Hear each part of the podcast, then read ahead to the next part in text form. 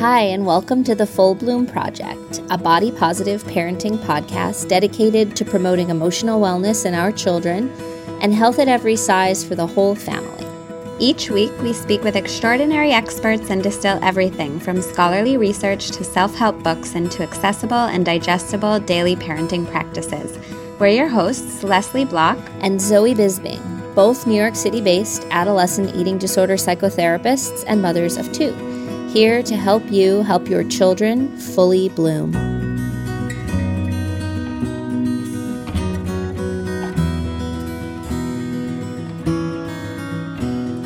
A quick reminder that this podcast is for general informational and educational purposes only and is not intended for and shouldn't replace advice from a medical or mental health professional. We want to take a moment to thank our patrons who help us create resources for a diverse audience. If you're moved by the mission of the Full Bloom Project and find our work valuable, please consider becoming an official patron to help keep the Full Bloom podcast going strong. And as a new benefit, patrons can submit their body positive parenting questions to be answered in a future podcast episode in season three. Write in whatever body positive question is on your mind, and we'll find a qualified researcher or expert to respond to the question on the show. Become a patron now and have your question expertly answered at www.fullbloomproject.com slash Patreon. That's P-A-T-R-E-O-N. So welcome back to the Full Bloom Podcast. This is episode number 47. This week, we're talking with Dr. Laura Thomas, who's a registered nutritionist and certified intuitive eating counselor specializing in intuitive eating, mindful eating, and weight inclusive non diet nutrition. She has a PhD in nutritional sciences from Texas A&M University and did her postdoctoral training at Cornell University in community nutrition. Well, I didn't realize she went to school here in the US. Laura established the London Center for Intuitive Eating in 2017 and in January 2019 published her first book, Just Eat It How to Get Your Shit Together Around Food, we loved our conversation with Dr. Thomas about the value of intuitive eating for people of all ages and her very practical advice for how parents can best raise kids who have a healthy relationship with food and their bodies and who can enjoy a variety of different foods. Laura, welcome to the show. Thanks so much for having me. I'm excited to be here and to, to talk to you about this topic, which um, I'm really passionate about and um, hopefully will be helpful for your listeners as well. I'm sure it will be um, helpful. So tell us who you are, tell our listeners who you are and what brought you to your passion around this topic. Yeah, so my name is Laura Thomas. I'm a registered uh, nutritionist based in London, in the UK, um, and I'm director of the London Centre for Intuitive Eating. Um, some people might know me through my podcast, Don't Salt My Game, or my book, Just Eat It. And I actually come from an academic background where I did a lot of, of research in sort of psychosocial determinants of behavior change. Uh, so it's always, you know, behavior around food has always been a real interest of mine. But then when I came into my my private practice, I was just doing more general nutrition stuff. And I noticed that most, if not all, of my clients were presenting with some form or another of disordered eating. And that really led me to re, not retrain, but I suppose upskill in intuitive eating. And then I just got sucked down the whole HAES rabbit hole as you do. and and I suppose from there, where my my interest in child feeding really developed was through hearing stories from my clients about their own relationship with food and the, really the genesis of some of their problems around food and body image stemmed from sort of feeding dynamics in childhood. And that really led me to ask the question of is there a better way uh, of doing this where we can prevent disordered eating, prevent eating disorders, and um, and still encourage people to have a, a varied, balanced approach to, to eating and to have a healthy relationship with their bodies as well.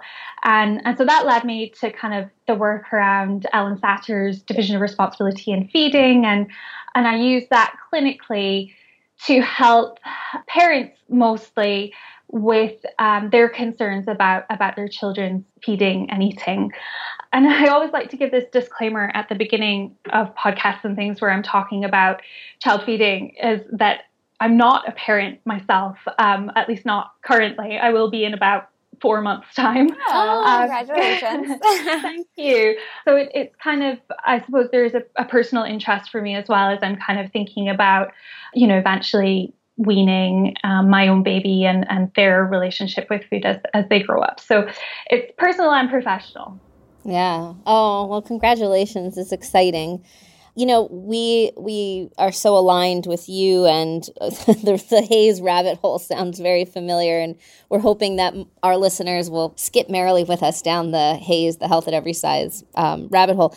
Last season on on our podcast, you you may know, um, and listeners, you may remember that we we did talk about intuitive eating with uh, Evelyn Tribole. She gave us a nice little uh, 101. And we've also tried to talk a lot, as much as we can, about the division of responsibilities. Ellen Satter also informs our clinical work and practice, but very much so the sort of tenets of body positive parenting.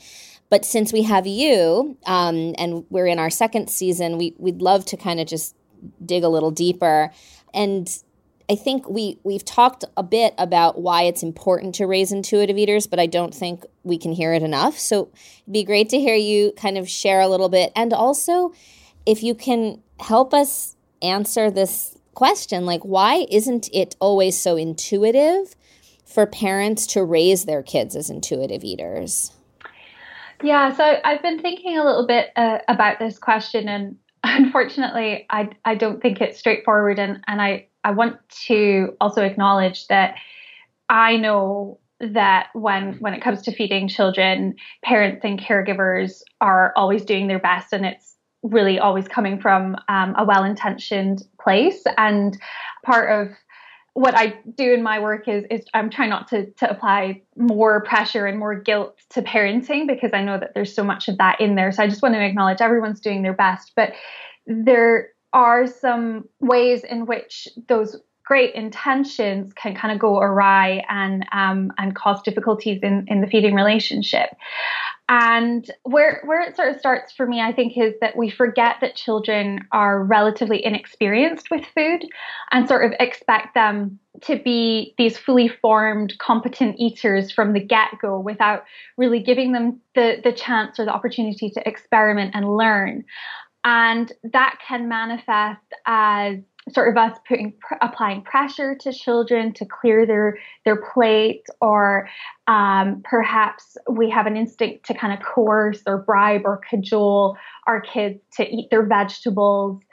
Also because we live in diet culture we might be inclined to restrict fun foods uh, so like cookies or chips or or whatever it might be. And the, what the research tells us is that that can end up leading to emotional eating, which I have I have issues with that, but let's maybe not go down, go down that rabbit hole. Um, but it can also lead to eating in the absence of hunger, um, sneaking food, disordered eating behaviors. We, we can also tie fun foods, like on the opposite end of the spectrum, we can tie them to specific behaviors and use them as rewards again, because of the context of diet culture, we can sometimes create food hierarchies. So, like good food, bad food, healthy food, unhealthy food, which because you know, depending on the developmental stage of the child, might be really inappropriate because they're interpreting that in a really all or nothing, black or white way.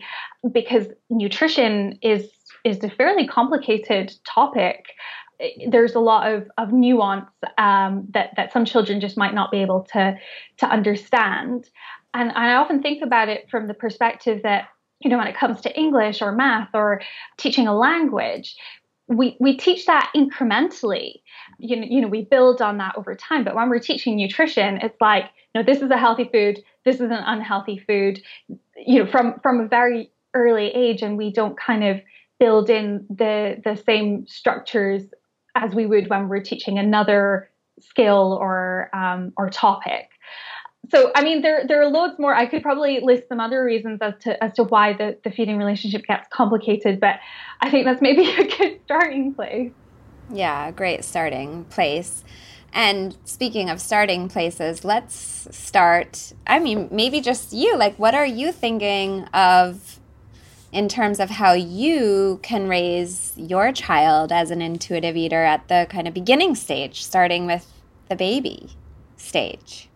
The, the, the wonderful thing about the division of responsibility in feeding is that it adapts to the specific uh, stage that the child is in. So I would be from the get go trying to apply division of responsibility in feeding. And that looks slightly different in, in infancy than it does during the, the weaning stage and in, in toddlerhood and then moving, you know, to older children. So just as a reminder, the division of responsibility kind of postulates that children, when under the, the right circumstances, when they're given solid structure, they are able to feed themselves competently. And the way that it that it sort of develops this structure is by breaking responsibilities down into the, the jobs and responsibilities that the parents are responsible for and those that the child is responsible for. So the parents are responsible for what food to offer, where to offer the meal or snack, um, and when to offer the snack or meal time. So that's that regular, predictable structure, so the child knows that um, you know food will be consistent and regular, um, and that they don't have to go you know huge periods of time without eating something. And then the child is responsible for the how much to eat based on their own subjective feelings of hunger and fullness, and then whether to eat from what has been offered. So remember that the parent is offering the what, and then from within that, the child gets to choose what they eat from from what's provided. So then when it comes to infants, so the, the parent really only has one job in or the caregiver has one job in that instance and that is they're only responsible for the what to feed. So in milk feeding stage, it's going to be either breast milk or bottle milk, and then they might have a decision if they are breastfeeding, if that's expressed milk um, in a bottle or milk straight from the breast. So that's the, the kid or the baby is responsible for the when, the where, the how much, and the whether. And then as we move through weaning, the parent begins to become responsible for the the when and the where as well as being responsible for the what. So that's kind of the constant that the parent is always responsible for the what. And then in toddlerhood the parent starts to become responsible for the when and the where because they don't have uh, a demanding baby who is determining the when and the where of, of eating. And then as kids get a little bit older uh, they, they will start to move more towards an adult's eating pattern. So that might be sort of three three meals and however many snacks a day. But that would be once they've they've developed skills around eating. But obviously their portion sizes are going to be a lot smaller because their bodies are a lot smaller. So yeah, I would definitely be starting with the division of responsibility. And I think that this is a really helpful framework. Although when we're working with with parents, there are some other kind of key principles that that we tend to keep in mind. We, we have a tendency to put pressure on children to to like clear their plate or to eat their veggies. And you know that can in some instances there are lots and lots of reasons as to why like fussy eating or picky eating might develop. But we know that putting pressure on children can kind of compound the the problem. So generally something that has been shown consistently in the literature is that if we expose children to food, the, literature says 10 to 15 times, but my sense is it's probably more like 15 to 20 times that we have to expose a child to a food before they will accept that, that food. But we have to also be mindful of not putting pressure around that food exposure. So we talk about the concept of low pressure food exposure so that we are we're exposing the kid to the food, but there isn't necessarily um, an expectation that they will eat that food. If the food is even there, because another way that we could do that is exposing children to food outside of the meal time as well, which I think parents tend to forget about. We we I think all know the advice to, you know, put a little bit of sweet corn on the plate, for example, but we maybe think less about playing with sweet corn in like a play kitchen or teaching kids about how sweet corn is grown if you you know have access to um, slash the skills to grow sweet corn in your garden. You know the, we, we tend not to think about the ways outside of the mealtime that we can expose kids to food. So um, i think that can be a really helpful concept or, or these low low pressure food exposures. I just wanted to respond to that. I, I, actually think that's it's a really helpful reminder because I think what I see, and not just what I see, but what I actually really like deeply empathize with, is when the food that you may whether you knew it or not, you're really working on just exposure. That's the point of that particular food. Let's lean into sweet corn, right? That the purpose of the sweet corn offering the sweet corn would be the exposure. But you're sort of at cross purposes if then what you're also doing, and I've seen this, like I've seen this with people I know feeding their kids in front of me. They also are like, well, that's your nutrition for this meal. And it's understandable because, you know, I, I get it from just being a parent. Like you want your kid to fill up on wholesome foods and foods is going to fuel, you know, that are going to fuel them. And I get it. But in a way, you know, especially if sweet corn is, you know, the example of food that would be a new food that you're exposing them to, you have to pick a purpose, right? And I really, I love what you're saying because we've heard that statistic as well. And I, I, have also thought it was more about around like 15 to 20, you know, times of exposure. But I think what I hear you saying is this doesn't have to be 20 times where the corn was on the plate. This might be a combination of exposing the new food on the plate at a mealtime in a low stakes way where there's other food on the table, and also a trip to the farmer's market, and also like a, a, a book about corn or whatever, like, or putting corn in the play kitchen, which is maybe more um, experiential. But I actually think that's a really helpful takeaway.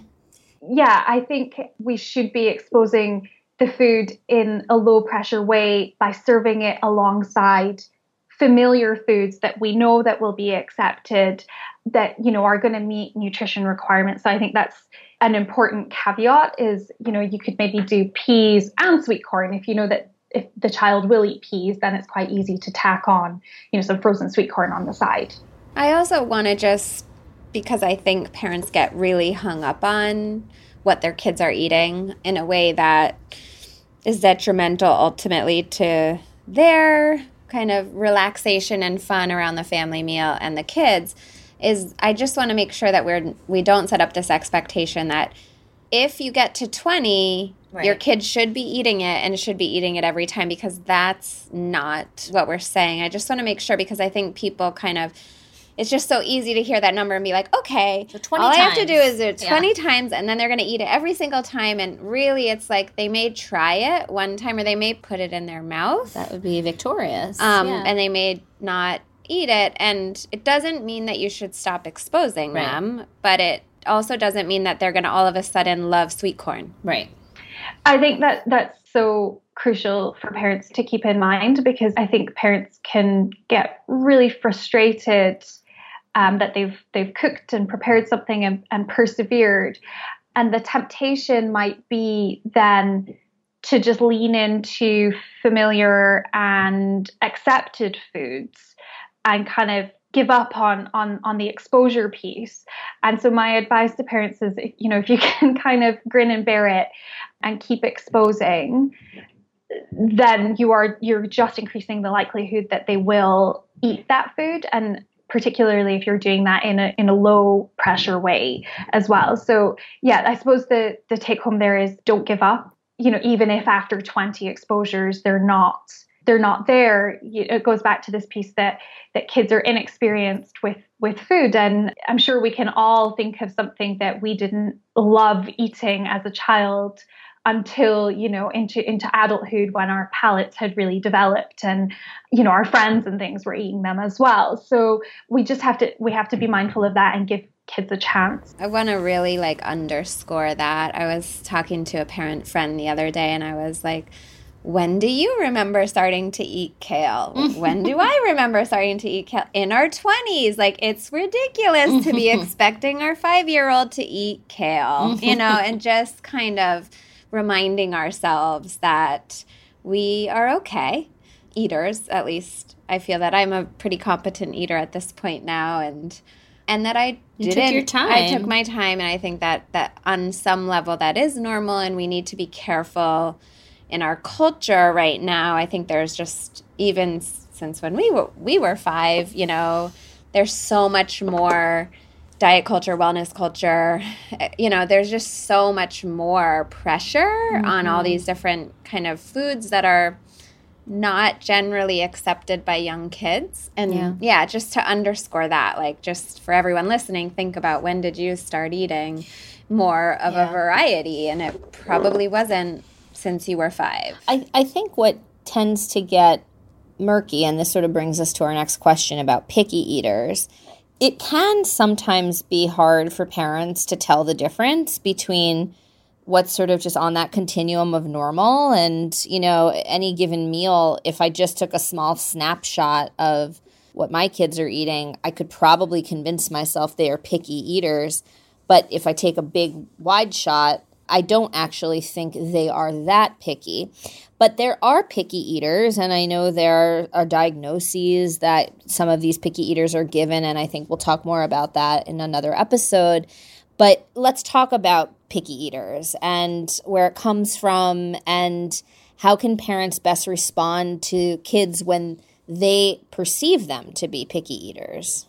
So I think the first thing I would encourage parents to do is as best they can to try and relax, as difficult and as challenging as, as that might be, but also to keep in mind that pickiness, fussiness is a normal developmental stage.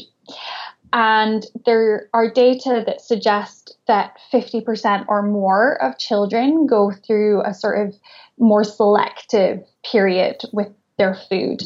You know, we can talk about from an evolutionary perspective, it was really important to be skeptical about foods. And we've maintained that behavior even though it no longer serves us because generally everything that we eat is safe, short of if there's like a an outbreak of E. coli or something like that. So it's an evolutionary mechanism. It's developmentally appropriate for, for a lot of children, and it's fairly normal if we want to use that word. So trying best you can to relax because if we start putting pressure on kids, like I said, that could potentially backfire and make the situation worse. And and I think one of you already alluded to this as well. If we can try and take a step back and look at the bigger picture, I think that's also really helpful. So, you know, just a kind of a quick inventory of things to be thinking about. Are the children or is the child growing in a way that you would expect? Are they meeting, you know, developmental stages that you would expect? Are they playing and have enough energy? You know, are they getting enough sleep? Are they generally well? Like kids have kind of underdeveloped immune systems. So to say that they're always 100%, um, you know, not getting coughs and colds and things is probably unrealistic. But, you know, generally speaking, are they not and getting un- unwell? So thinking about yeah the bigger picture and and are they generally speaking thriving? I think that's really important to, to keep in context.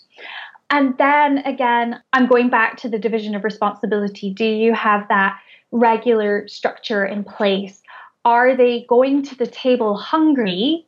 Have they had enough time in between meals and snacks?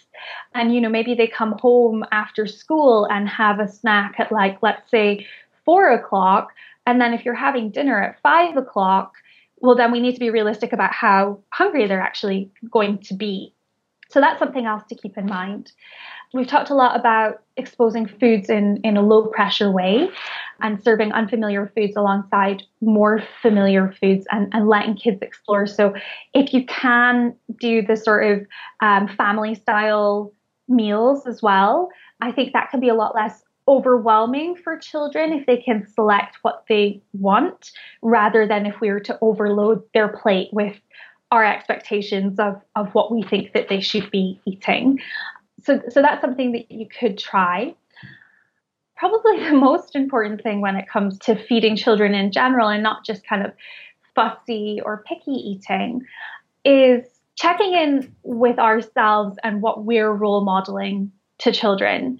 Do we have a good relationship with food first and foremost? Are we eating a wide variety of different foods?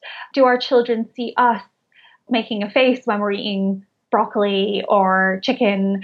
Or did they see us, you know, generally enjoying the food that we eat? I've seen that sometimes where, where parents have a slightly different set of standards for themselves than they do for their children.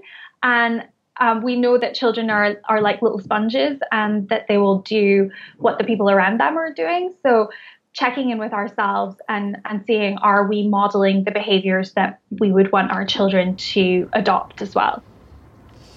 How do you help parents who come in and ask um, about like their kids who are sneaking food and eating it in secret? They're maybe like not eating at meal times, but you're finding, or they are eating at meal times, but you're finding kind of wrappers or evidence of sneaking food.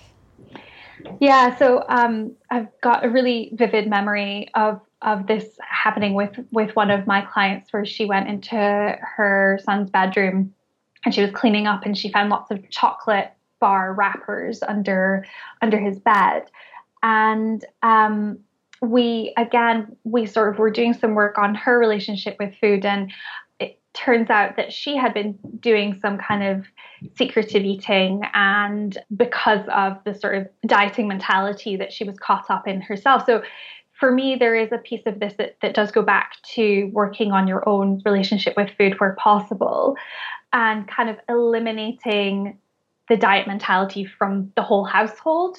Because I think we might think I'm just in my own dieting bubble as an adult, but I think that it has a domino effect for the rest of the family potentially. So that's something to consider.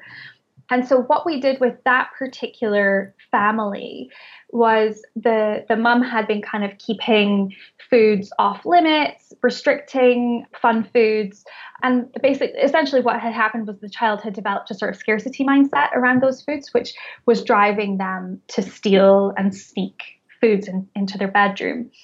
And I think what we did was th- this child was a little bit older, so mum was able to have a conversation with her son and say, I know historically I've, I've told you that these foods were bad or that they were, you know, unhealthy. And actually, I think I was wrong about those foods, and I want you to be able to enjoy them without guilt.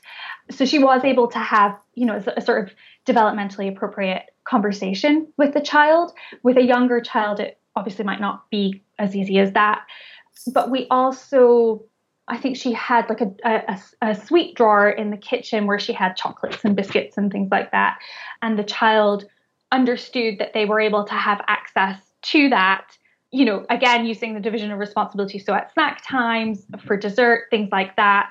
Um, so we were still applying that structure, but you were kind of reassuring the child that they weren't restricted from having those foods and that they could have them as part of a normal meal or snack. Now, I know what parents might be thinking here. and yes, it is totally normal after a period of restriction that a child might go bananas for that food. But if you can try not to respond to that as, as much as possible with like nerves or anxiety or kind of looking over your shoulder all of the time, then that that behavior will abate itself and, and they will over time develop trust that they are allowed to have those foods freely and openly. And so they will be able to essentially moderate themselves over time. That fear comes up so much for parents and you know, it sounds like you you guys did a great job with that particular family because if the parent can just talk to their child in a non-shaming way and address it don't ignore it you know because it is it's it's a behavior it's a it's a concerning behavior not the consumption of the chocolate but the fact that it's appearing like the child thinks they have to hide it and so to be able to one talk about it address it sort of lift the shame make it okay i think it's great we've gotten a lot of feedback on the podcast that no matter what we've done, we can always repair. We can always say, you know, I was wrong, like I'm learning. There's actually nothing wrong with chocolate. In fact, we're going to have more of it in the house. And that often is so powerful to then have this food that seemed forbidden, that had sort of the scarcity and mentality around it, start to become a food that's just like just available and there's no morality and that you can have it when we say it's time to pick your snack right like i i like that you're preserving the division of responsibility in terms of the structure because the structure i think often helps an anxious parent who's like oh they're never going to stop eating chocolate it's like well first of all that's that's not going to happen because like intuitive eaters stop when they're feeling like they've had enough but also you're saying when and you're saying what and when. Like you still get to have a say. So it's very helpful. I think a lot of people are thinking this. Yeah, I mean, I think two things. One, I think the underscoring that our own relationship with food. I mean, I know I've worked with so many parents and families and also just know so many parents that might say to me, Well, I don't have a relationship with chocolate. I can't have it in the house, or I can't have this in the house. Mm-hmm. That is very, very common. Some of this is extremely, extremely hard to do, raising an intuitive eater, if you're not working on that yourself. So, on one hand, it can be very easy and freeing, but for some people, it's terrifying. Yeah. Um, and I think it's just important if that's you and you're listening, there's resources to explore it within yourself, and it'll make it so much easier to parent and do this for your children. The second thing is, I just remember reading a lot of Ellen Satter recently and really her talking about when some behavior like that's happening, like whether it's at a friend's house or it's happening at your house where things are hidden, a grandparent's house, and you're noticing signs of a kid kind of going overboard, it probably means that it's a bit forbidden in your house and you and we need to figure out a way to integrate it into that structure of meals and snacks. So, I always kind of try to help walk parents towards if you're noticing and this is just when I sit with clients adult clients too. If you're noticing kind of binge type behavior or behavior that feels like it's being hidden, it likely means like there's not enough exposure. There's not enough of that Abundance. relationship to that the child has to this food that I can have it. It's available. I can have it if I want it. So I just wanted to underscore yeah. those two things. Yeah, and I think it's it's also important to say if you know somebody's going through this process with their children at the moment and reintroducing previously forbidden foods, that at first the, the kid probably will eat more than probably feels good for them. And that might make you feel a bit anxious and a bit nervous that they're never going to to be able to sort of self moderate for one maybe of a better word. But the child will likely pick up on your apprehension and your nervousness about that, which could keep that cycle going longer potentially. And there is a piece that the child's perceiving deprivation and they kind of need to almost overshoot how much, let's say, chocolate they need for a period in order for their bodies to reestablish trust that that food is no longer scarce. And that can take quite a long time in some instances. So if it's not happening, you know, if after a couple of weeks they're still eating more than you might expect, I wouldn't have said that that was a problem, even though it might feel like one for mm-hmm. us. I'm not sure if I've explained that very yeah. well, so I don't know if, if you want to oh, jump yes. in there. No, you, you totally have, and I think that we've talked about that. I know there's different expressions like the honeymoon stage, or you know, this idea that in a way, adults and children alike, like often will overdo it.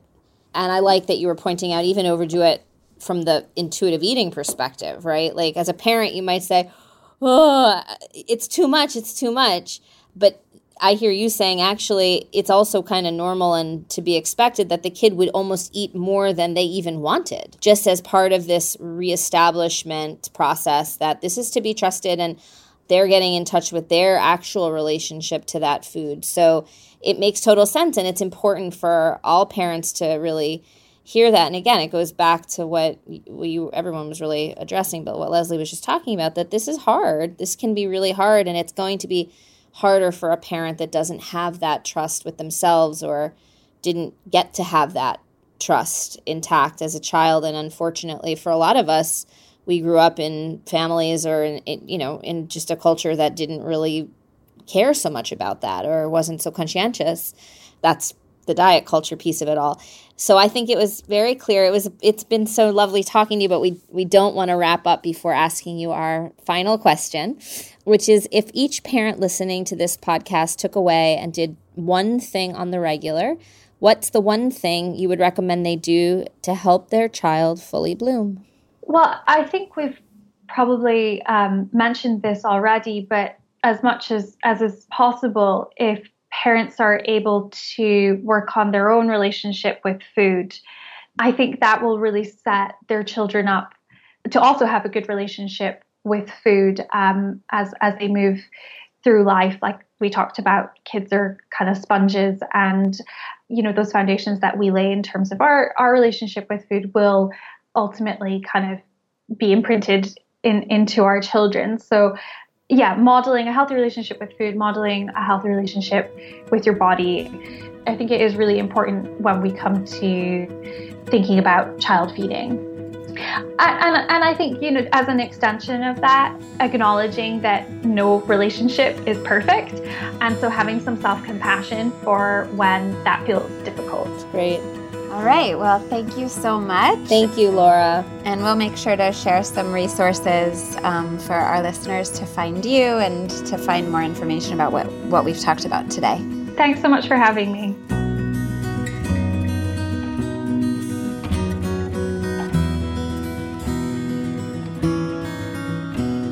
So, Zoe, how's raising intuitive eaters been going in your family?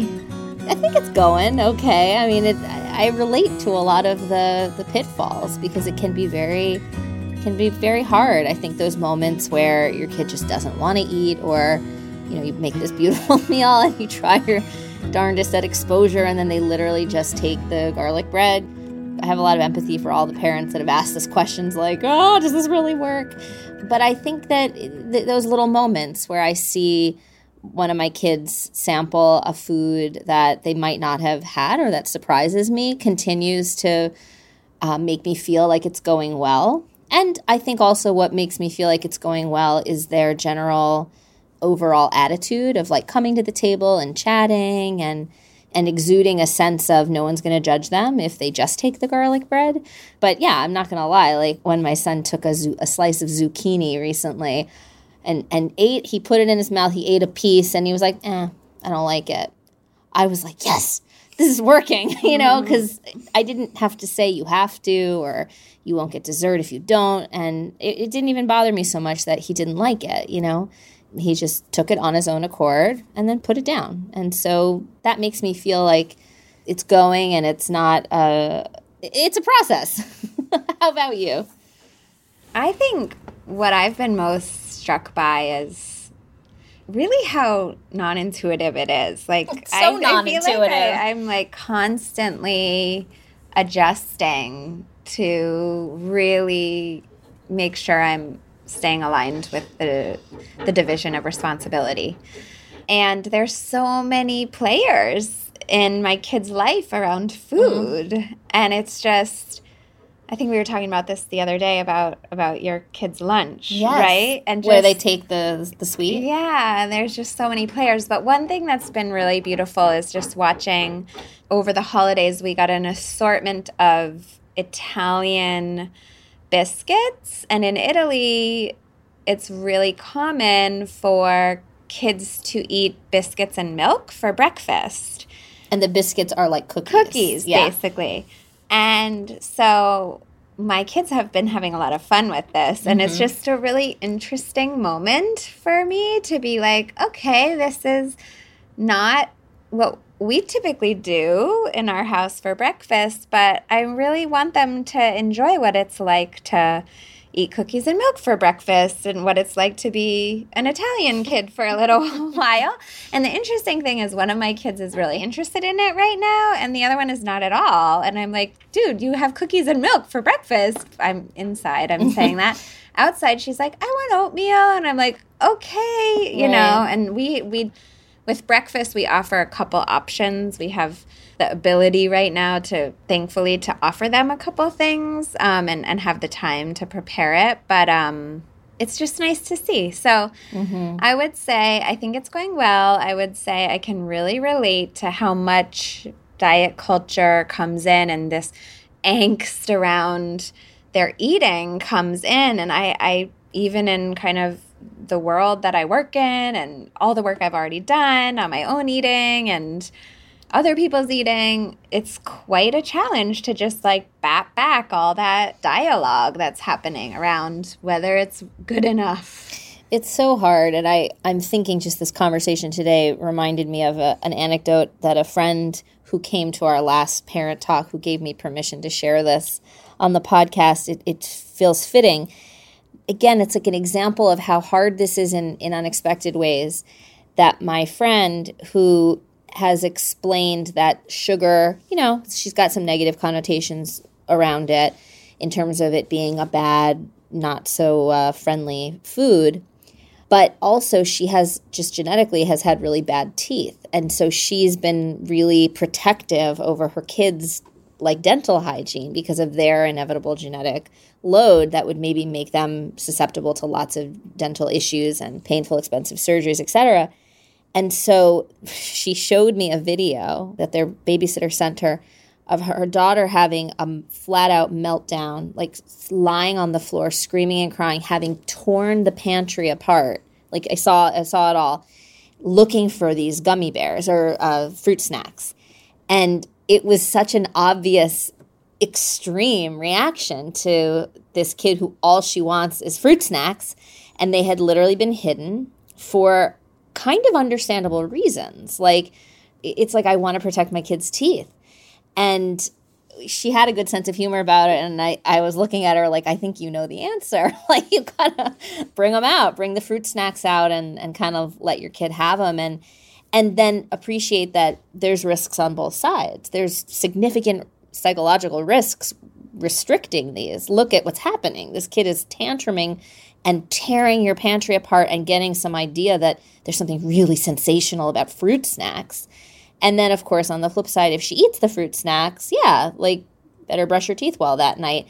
So I share it because it's, of course, it's totally re- relevant to what we're talking about today, and also offers a little bit of compassion to this mom friend. Like this is this is hard. It's not always even intellectually like easy to wrap your head around because there's always some kind of cost benefit analysis that you have to sort through. So I, I hope my friend has given given her kids some fruit snacks at this point and brushed her teeth well, you know. But I guess I, I'm leaving us with that story just to illuminate how this stuff is real. Like kids really feel the deprivation and that that has real effects. And also, it's not easy always for us to loosen the reins or act unintuitively. Right. Which is ironic because we're talking about raising intuitive eaters. but we're mostly not intuitive eaters. I right. mean, I think it takes a lot of work to get back to that. Indeed. As many of our colleagues spend, and we too, spend a lot of time helping our, our clients and and people get back to intuitive eating. So that's our show. Yeah, we'd love to hear any reactions or questions that came up for you during this episode. So please send us an email at info at fullbloomproject.com. And as always, if you like what you're hearing, we would really appreciate you leaving us a rating or review on iTunes so new people can find the podcast. Yes, and always please consider becoming a patron of our podcast by visiting fullbloomproject.com slash Patreon so we can continue producing and delivering this content to you all. Thanks so much for listening, and remember to tune back in next time for more body positive parenting wisdom.